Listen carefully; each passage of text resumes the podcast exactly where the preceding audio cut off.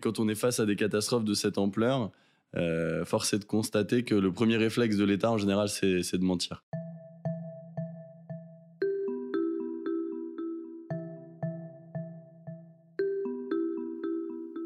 « 67 fois Tchernobyl. C'est l'estimation rendue par un expert allemand en 2001 de l'impact potentiel d'un crash d'avion sur l'usine de retraitement nucléaire de La Hague, en Normandie. L'étude effraie les autorités françaises et le 11 septembre vient tragiquement confirmer le risque d'attentat terroriste par détournement d'avions de ligne. On découvrira d'ailleurs plus tard qu'Oussama Ben Laden disposait dans son ordinateur d'un rapport sur le nucléaire français écrit par ce même expert allemand. Lionel Jospin, Premier ministre à l'époque, réagit en faisant installer des missiles anti-aériens autour de l'usine. Cinq mois plus tard, ils sont démantelés trop coûteux et anxiogène pour la population locale. Depuis, rien n'aurait été mis en place pour mieux sécuriser le site. Les piscines de refroidissement, de plus en plus pleines, sont protégées par un simple toit de tôle. Mais l'État français conteste les calculs de l'expert allemand et avance un chiffre dix fois inférieur, soit le risque d'une catastrophe équivalente à 6,7 Tchernobyl. C'est suffisant pour gagner Londres à l'ouest et Paris à l'est. Et c'est cette hypothèse basse que retient le journaliste Geoffrey Le Guilcher comme point de départ de son premier roman, La pierre jaune, qui vient de paraître aux éditions La Goutte d'Or. Une plongée haletante dans un monde post-apocalyptique, une science-fiction aux effrayantes allures de documentaire. Geoffrey Le Guilcher, vous nous racontez une histoire en forme d'alerte, sur un sujet qui aurait pu être une enquête. Dans quelle mesure le journaliste a-t-il influencé le romancier?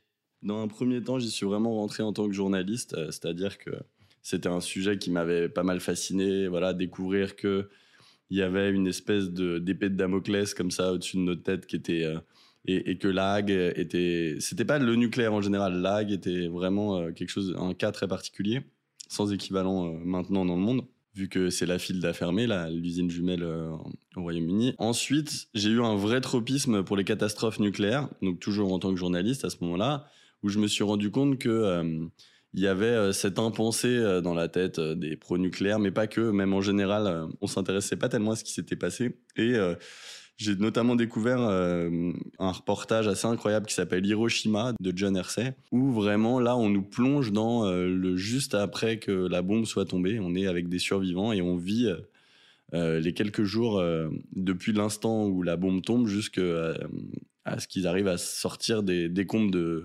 d'Hiroshima. Et vraiment, on a l'impression d'être dans une forme de Walking Dead. Euh, c'était vraiment l'impression que ça m'avait donné. C'est comme si j'avais tout de suite vu une autre réalité du nucléaire, euh, qui est d'habitude assez évanescent, invisible.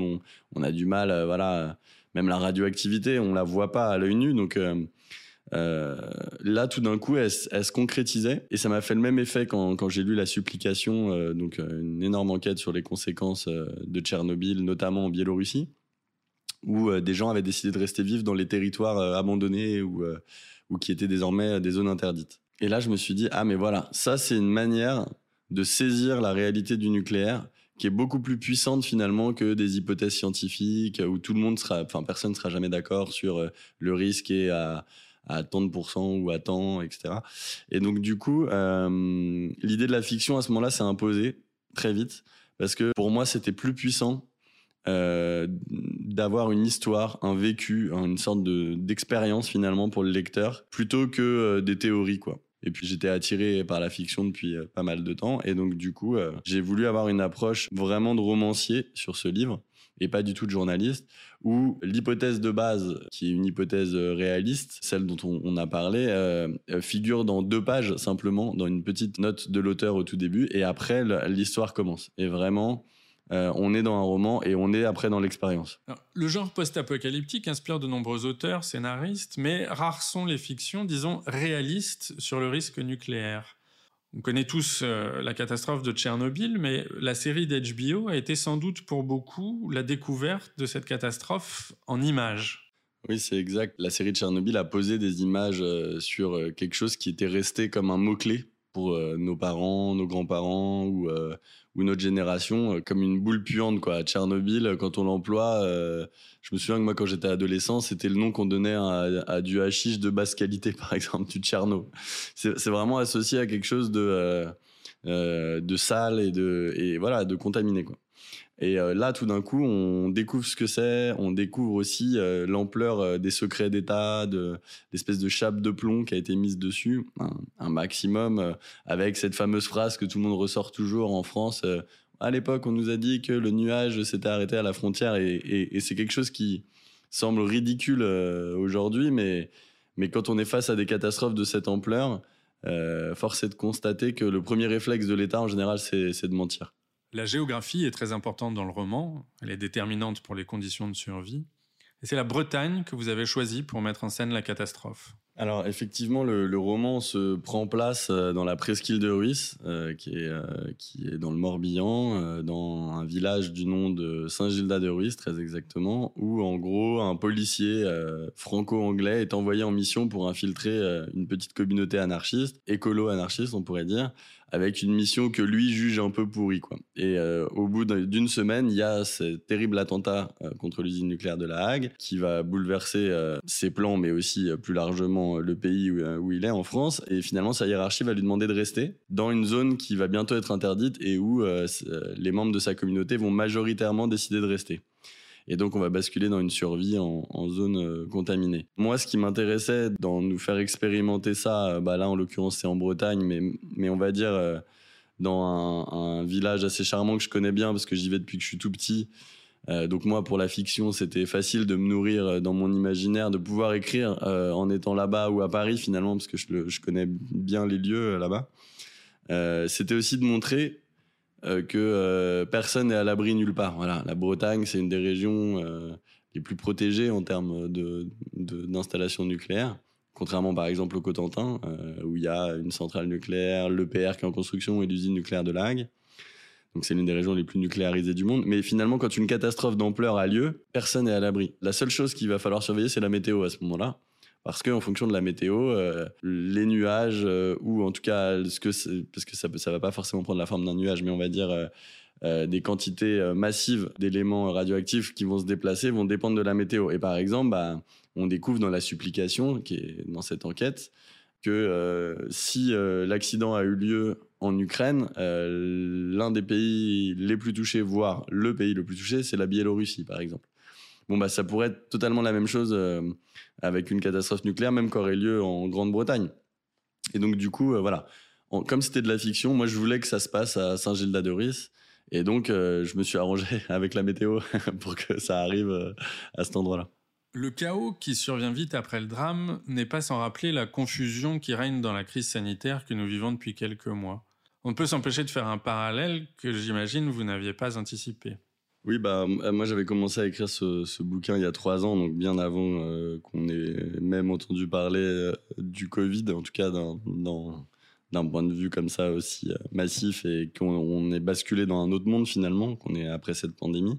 Mais par contre, quand j'ai fini, quand j'étais en train de finir le livre, le Covid est arrivé et je l'ai fini pendant les deux premiers confinements. Et en fait, dans mon comité de relecteurs, j'ai voilà, des amis ou des professionnels qui, interviennent pour euh, faire pour critiquer finalement avant que le livre soit fini et euh, m'aider à l'améliorer. La plupart m'ont dit ça, que ça avait pris une autre dimension depuis euh, la pandémie puisque tout d'un coup on se rendait compte que ce genre de choses peut arriver. C'est-à-dire qu'avant on aurait lu une fiction sur une pandémie mondiale, bon, on l'aurait tout de suite classé dans le genre post-apo, SF, science-fiction et puis et voilà comme un.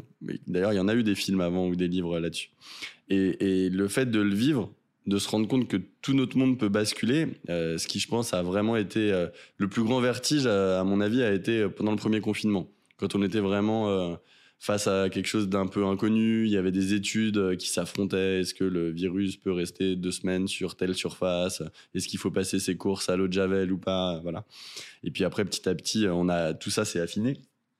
Mais au début, quand on est face à de l'inconnu, que, que tout le monde se retrouve confiné, euh, il y a une angoisse un peu euh, qui est, présente. Bah voilà, avec le nucléaire, ces questions-là sont décuplées parce que euh, déjà, les experts, là je parle d'experts à la tête de l'État pro-nucléaire, ne sont même pas d'accord entre eux sur le fait qu'il faille ordonner un confinement ou ordonner l'évacuation en fonction d'une catastrophe. Bon, déjà, ça dépendra évidemment de la catastrophe, mais en fonction de s'il y a une catastrophe massive, aujourd'hui, l'avis des experts, c'est plutôt de se dire bon, l'évacuation, finalement crée plus de problèmes qu'elle en résout. On peut se retrouver avec des millions de personnes sans logement et on ne saura pas quoi en faire. Oui, parce que ce sont des métropoles et des régions entières qu'il s'agirait de vider, ce qui semble tout à fait impossible. Bah justement, il y a le Premier ministre japonais euh, qui était Premier ministre pendant la catastrophe de Fukushima, qui, par la suite euh, maintenant fait des conférences partout dans le monde pour, euh, pour dire qu'il était pro-nucléaire et qu'il est devenu anti-nucléaire. il dit, lui, ce qui l'a fait basculer, ce qui l'a fait changer de paradigme, c'est quand on lui a dit, il va peut-être falloir évacuer Tokyo. En fait, il a, aujourd'hui, il raconte que c'est pas possible. Il s'est rendu compte que c'était pas possible d'évacuer Tokyo. Et là, il s'est dit, mais c'est quoi? Qu'est-ce que c'est que cette histoire? Un peu comme dans la série de Tchernobyl, où on se rend compte finalement que euh, les dirigeants de l'URSS débarquent là-dedans. Et finalement, on a l'impression que c'est la première fois qu'ils s'intéressent au nucléaire autrement que comme un atout stratégique face aux Américains. Ils savent pas ce que c'est. Et du coup, il y a euh, euh, l'un des dirigeants qui est sommé de rester sur place et de passer du temps, qui va devenir un des personnages d'ailleurs de la série fort. Pour, on lui demande de comprendre ce que c'est quoi. Et il passe du temps. Et vraiment, pour qu'il finisse par comprendre ce que c'est réellement que le nucléaire. Et, et ben c'est un peu, j'ai eu aussi cette intuition là que dans les catastrophes, finalement, euh, on avait accès à, une espèce de, de supralucidité sur ce qu'était le nucléaire, chose à laquelle on n'a pas accès d'habitude tant qu'entre guillemets euh, tout va bien. Il est beaucoup question dans le livre de perception, de différence de perception et d'information qui vient du gouvernement, des médias, des réseaux sociaux de l'absence d'information aussi. L'information est vraiment centrale euh, dans la problématique nucléaire. Pourquoi? Parce que euh, aujourd'hui, le grand problème irrésolu des plans gouvernementaux qui essayent de devancer une catastrophe, parce qu'il en existe, il y a des réflexions, il y a des plans euh, d'évacuation, de comment il faut se comporter, par qui on passe pour diffuser de l'information, quelle zone on évacue, enfin tout, tout, tout ça est testé. Et l'un des points irrésolus, c'est comment est-ce que la population va nous croire? C'est-à-dire qu'en cas de catastrophe nucléaire, des experts scientifiques euh, gouvernementaux s'interrogent aujourd'hui sur comment est-ce qu'on fait pour être cru. Parce qu'en cas de catastrophe, euh, il va y avoir de la panique, il va y avoir des rumeurs, il va y avoir aussi probablement une grosse colère contre cette catastrophe qui tue ou dont on n'est pas informé en temps réel, ou il y aura sûrement aussi des informations contradictoires. Il faut se rappeler au début du Covid qu'au tout début, on nous dit que le masque sert à rien et très vite que en fait, euh, c'est euh, l'outil principal dans la lutte. Et on comprend que finalement, c'est parce qu'on n'avait pas de masque au début qu'on ne nous l'a pas conseillé tout de suite. Dans le nucléaire, en cas de catastrophe nucléaire, il va se passer la même chose. En fonction de euh, ce qu'on estimera stratégique de communiquer à un instant T, euh, on n'aura pas les mêmes versions. Donc voilà, c'est le genre de, de choses qui, qui alimentent une grosse colère. Et donc, ce que préconise un groupe d'experts, c'est de à ce moment-là, en cas de catastrophe nucléaire, distribuer massivement à la population des compteurs GGR pour mesurer la radioactivité pour que euh, y ait euh, la plus grande transparence possible euh, sur le terrain finalement là où les gens seront.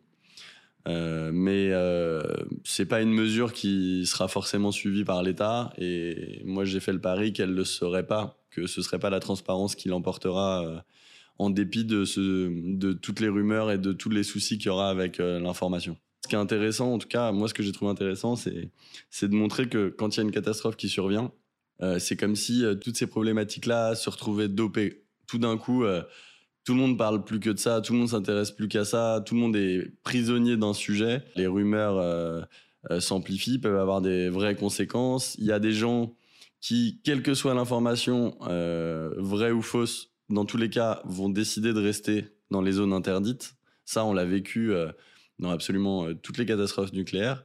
Des gens refusent de quitter leur chez eux quelles qu'en soient les conséquences. Et voilà, ça, je trouvais ça intéressant parce que, euh, du coup, de nous le faire vivre depuis une zone interdite, de nous faire vivre la catastrophe, une survie euh, dans un endroit où on n'a plus le droit de boire l'eau du robinet, dans un endroit où on peut plus manger euh, ce qui pousse dans le potager. Et j'avais envie de montrer à quoi ça ressemble. parce que c'est une expérience que des êtres humains ont déjà vécue et sûrement d'autres êtres humains vivront dans le futur. Les personnages que vous avez choisis pour vivre la catastrophe et qui vont la raconter sur un blog sont un groupe de militants d'extrême gauche. Pourquoi, au-delà de la préoccupation écologique qui les anime, le choix de cette communauté particulière? Quand je me suis intéressé au type de personnages avec qui j'avais envie de vivre cette catastrophe finalement, euh, en écrivant, euh, je me suis intéressé euh, évidemment aux gens qui sont un peu dans le post-apocalyptique ou dans le survivalisme, mais souvent ils sont un peu, euh, comment dire, euh, caricaturaux. voilà, quand on est dans le survivaliste, il y a beaucoup de gens qui, il y en a qui, qui, peuvent être rationnels dans leur préparation, mais beaucoup, voilà, ils, sont dans des, dans des choses qui sont à la limite de la paranoïa. Alors que là, ce qui m'intéressait dans ce groupe de militants, c'est que finalement, euh, et d'activistes un peu, voilà, il y en a qui sont. Euh, euh, qui militent contre les chantiers des paquebots de Saint-Nazaire. Il y en a d'autres qui sont contre les grands projets en général, d'autres qui sont black bloc, donc qui, qui sont plus dans le côté violent qu'il y a dans les manifestations. C'est ça leur adrénaline. Bon, bah, ils, correspondent un peu à des groupes qui, on va dire, un peu plus modernes qui existent où il y a où personne euh, qui sont pas structurés comme un groupe, euh, comme une faction, comme un groupe euh, extrêmement euh, idéologisé. Ils, ont plutôt chacun leur tropisme et ils, se rejoignent sur la volonté de vivre ensemble, voilà, de manière un peu différente. Ça, c'est des petites communautés comme il en existe beaucoup, qui sont qui ont été qualifiés euh, par euh, des gouvernements précédents de euh, anarcho-autonomes ou d'ultra-gauche, bon voilà, avec des dénominations un peu ridicules, mais qui, qui recoupent une réalité de gens voilà, qui, en général, décident juste de vivre de leur façon dans leur coin, mais qui ont des théories quand même, pour certains, très avancées sur le monde. Certains sont des universitaires, voilà. En général, ils, ils, ont un point commun, c'est que ils peuvent avoir euh, une capacité à s'informer sur le sujet qui, est l'objet de leur obsession très poussée. Et ils peuvent être du coup euh, pertinents, même si voilà, c'est toujours pareil avec une obsession. Au bout d'un moment, euh, ça a ses limites. Mais, mais du coup, en cas de catastrophe, il se trouve que voilà, eux, ils font partie de gens qui savent s'informer et qui, du coup, nous offrent la possibilité de savoir à peu près ce qui se passe de manière non complotiste, de manière fine, et d'un autre côté, on vit leur survie sur le terrain, qui finalement prend de plus en plus le pas sur leur théorie, prend de plus en plus le pas même sur le blog, puisqu'à un moment donné, ils perdent euh, leur unique connexion Internet euh, par un téléphone satellite que, par un accident, ils détruisent eux-mêmes. Et du coup, euh, voilà, ils sont confrontés à, à une survie, quoi à une survie pure et dure telle qu'elle peut arriver après une catastrophe nucléaire. Et donc moi, ce qui m'intéressait, voilà, c'était toutes ces possibilités qui étaient offertes euh, par ces personnages-là, tout en sachant que du coup, on vit tout le livre dans la tête d'un policier qui les a infiltrés, donc qui lui-même a une certaine distance vis-à-vis de ce groupe. Euh, au début, il les voit vraiment comme euh, des filles et des fils à papa, des ados un peu attardés, dont il comprend pas du tout le langage, ni les obsessions, ni pourquoi est-ce qu'ils sont toujours aussi grandiloquents? Voilà, lui, il est dans une un terre à... Avant, il infiltrait des dealers et euh, il est dans quelque chose de beaucoup plus terre à terre. Quoi. Mais finalement, quelle que soit leur trajectoire à tous ces personnages, y compris le principal, euh, dans la catastrophe, ils vont devoir s'allier pour survivre. Un des aspects de la survie, c'est l'expérience de l'isolement. Bah, c'est vrai que là, pendant le Covid, on s'est retrouvé face à presque une hyper connexion. C'est-à-dire que euh, d'un côté, il y a notamment le premier confinement où on a eu le sentiment qu'une partie du monde s'arrêtait, appuyait un peu sur pause. Euh, on a très vite vu que euh, Netflix explosait, les commandes sur Amazon explosaient, donc il y avait quand même euh, les gens qui étaient confinés qui passaient encore plus de temps sur Internet. On a vu aussi d'autres phénomènes comme le fait que des gens aient acheté plus de livres, donc ce qui suppose qu'ils ne sont pas connectés à ce moment-là. mais globalement, c'est l'expérience du confinement a accéléré finalement notre, presque notre, hyper connexion euh, à Internet.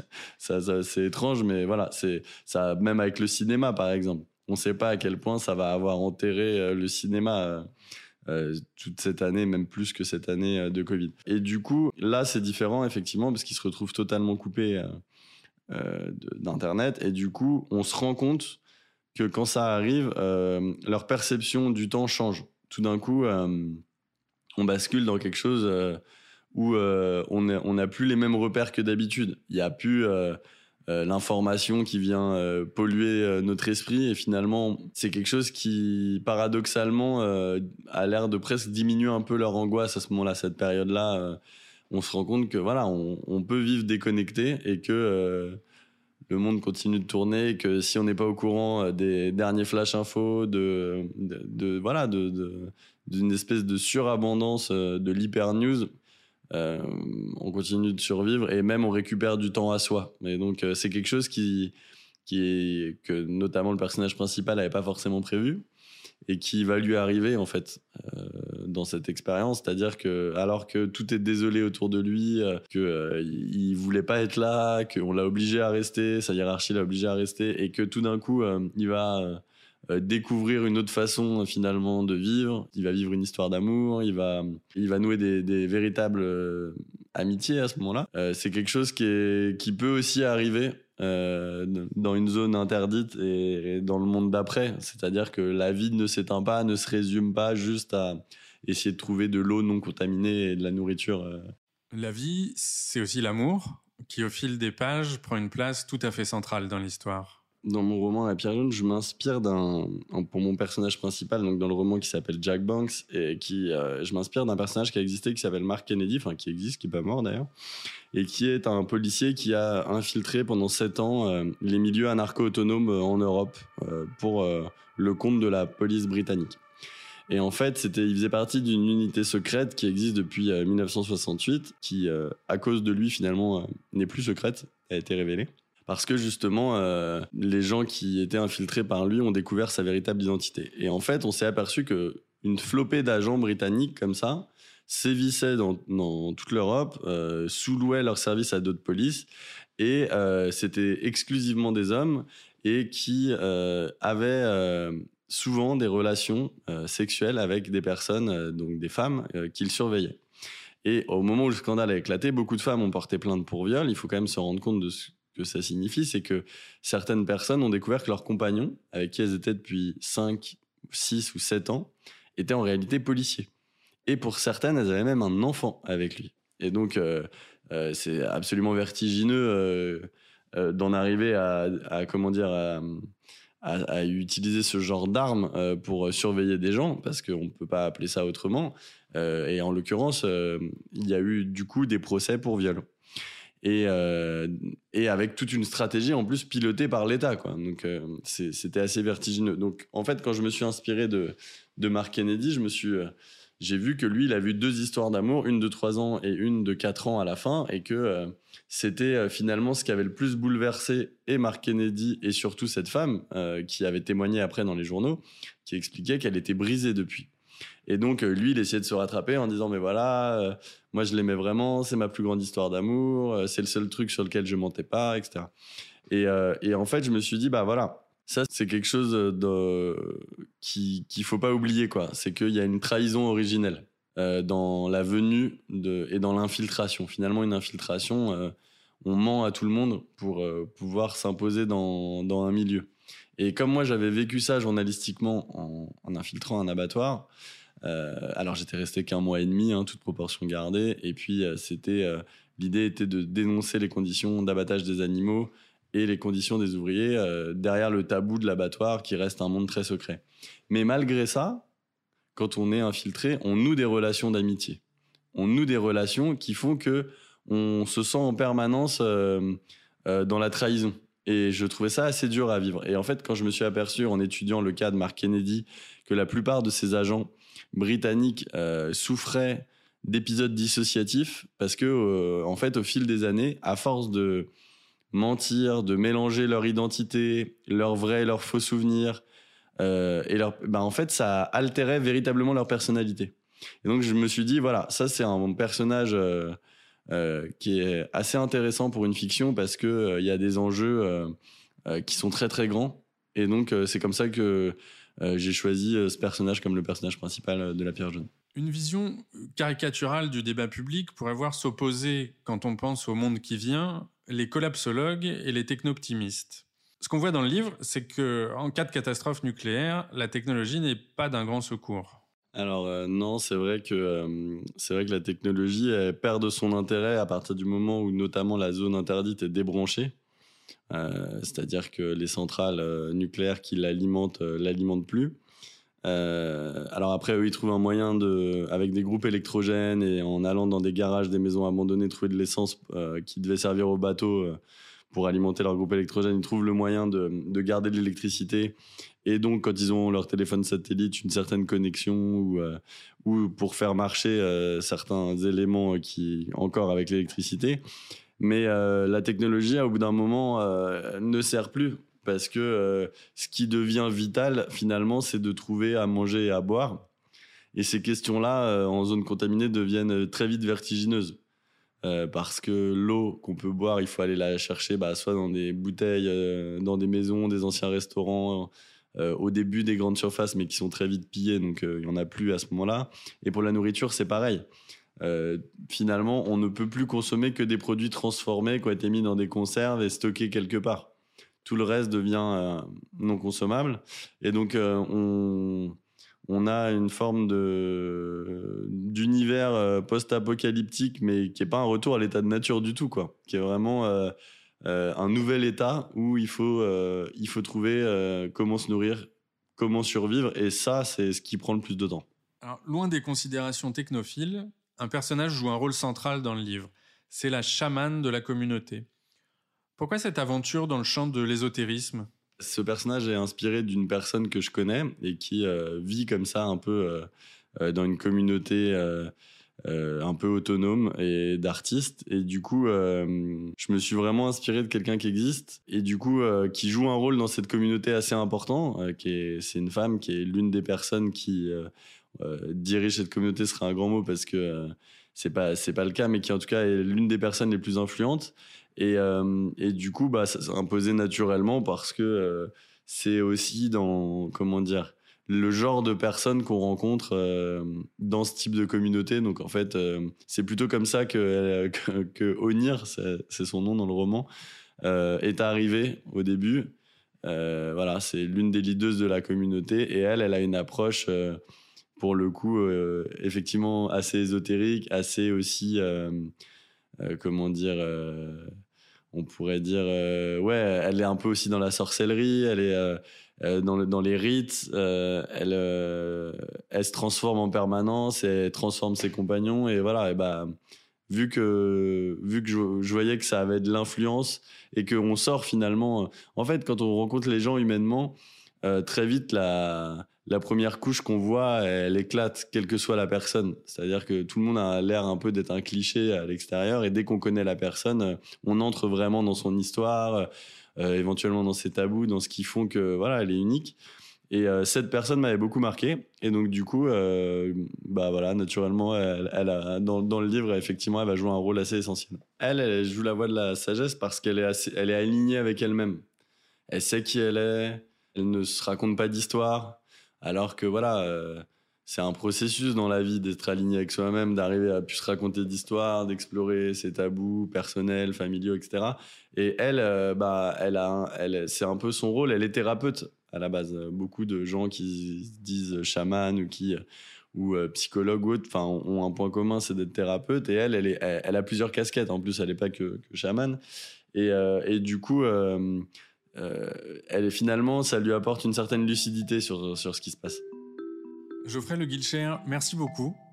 C'est avec la plus sereine lucidité et un appétit gourmand que nous invitons les lecteurs de Contrôle Z à découvrir La Pierre jaune, votre premier roman, paru aux éditions La Goutte d'Or.